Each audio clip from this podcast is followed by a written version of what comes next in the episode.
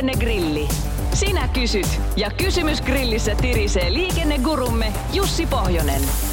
Lähetä oma liikenteeseen liittyvä probleemasi Radionova liikenteessä ohjelmaan osoitteessa radionova.fi tai Whatsappilla plus 358 108 06000.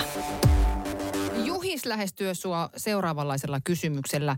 Tiedustelen liikennegrilliltä, että jos on kaksikaistainen liikennevalo risteys ja vihreä valo palaa, mutta suojatien edessä on toinen auto parkissa – Onko silloin pysähtymispakko vai riittääkö vain hidastaminen niin, että varmistaa, ettei aja kenenkään päälle?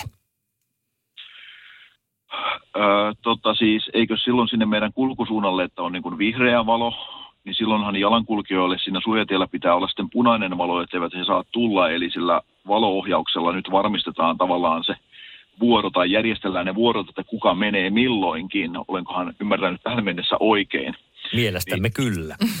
Joo, niin, niin sitten siinä vaiheessahan nyt niin kuin voidaan tämä liikennesääntö siitä suojatien eteen pysähtymisestä unohtaa, koska palataan tähän liikennesääntöjen noudattamishierarkiaan, eli, eli tota, aina valo kumoaa liikennemerkin ja liikennemerkki kumoaa liikennesäännön ja nythän tässä mennään jo niin kuin aika korkealle, eli sillä valolla tavallaan annetaan se lupa mennä vihreällä valolla, niin silloinhan siinä ei tarvitse hiljennellä eikä pysähdellä, koska tota, valoohjaus tosiaan huolehtii niistä jalankulkijoistakin, mikäli nyt oikein ymmärsin tämän tilanteen.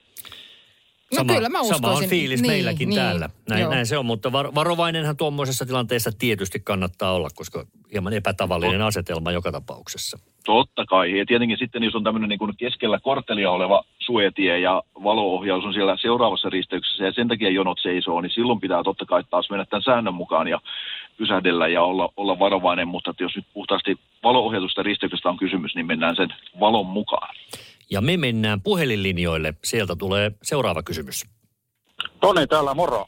Semmoisella siellä mä ajattelin kysyä sitä, että jos ajaa esimerkiksi moottoritiellä, jossa on kolme kaistaa, ajan vasenta kaistaa, eli ulointa kaistaa ja sitten toinen auto sisintä kaistaa ja molemmat vaihtaa keskikaistalle samaan aikaan ja sitten kolahtaa, niin kuka on syyllinen? Tai kellä on etuajo-oikeus? Nyt kiinnostaa kyllä muakin. Mä ajelen tällaista tietä kyllä tuossa, niin nyt kiinnostaa. Kerro. Ytimekkäästi kun vastataan, niin kaistanvaihtaja on syyllinen ja maksaa. Eli, eli tota, nyt kun molemmat vaihtaa kaistaa, niin kyllä äkkiä käy tilanne sillä tavalla, että siinä on molemmat syyllisiä siihen kolariin ja, ja tota, sitten sitä setvitään sen kautta. Nämä ovat tietysti näitä legendaarisia tapauskohtaisia juttuja sitten, että kenellä olisi ollut tilaa ja kuka olisi nähnyt ja mitenkä tilanteen kulku oikein sitten kaiken kaikkiaan menikään, mutta tota, tähän ei mitään omaa selkeää sääntöä ole olemassa, vaan mennään edelleen sillä, että kaistaa vaihtava autoilija on se väistämisvelvollinen ja näin ollen kolarin tullessa syyllinen ja jos molemmat vaihtaa, niin molemmat on syyllisiä. Tuikulla on kysymys liittyen vielä aiheeseen, jota hiljattain käsiteltiinkin, nimittäin tyhjäkäyntiin. Kun ollaan huoltoasemalla yötä raskaalla kalustolla ja yksi yllättäen polttoainekäyttöinen lisälämmitin ei lähdekään päälle Ymmärtääkö konstaapeli tilanteen vai sakottaako? Eihän tyhjäkäyntisäännökset sinällään koske polttoainekäyttöisiä lisälämmittimiä. Niin, mutta kun kyseessä oli tilanne, että se polttoainekäyttöinen lisälämmitin ei lähde käyntiin ja joutuu käyttämään autoa. Aa, niin sen takia joutuu. Niin, niin, niin, aivan, aivan Sitten joo. se koskee kyllä. Joo. joo. Vai miten no on? Tuikku tosiaan soitteli viime sunnuntaina, kun Halli Jussin kanssa täällä olimme liikennekirjallisuuden jälkeen. No tietenkin sitähän voi niin kuin konstapelin kanssa koittaa päästä yhteisymmärrykseen.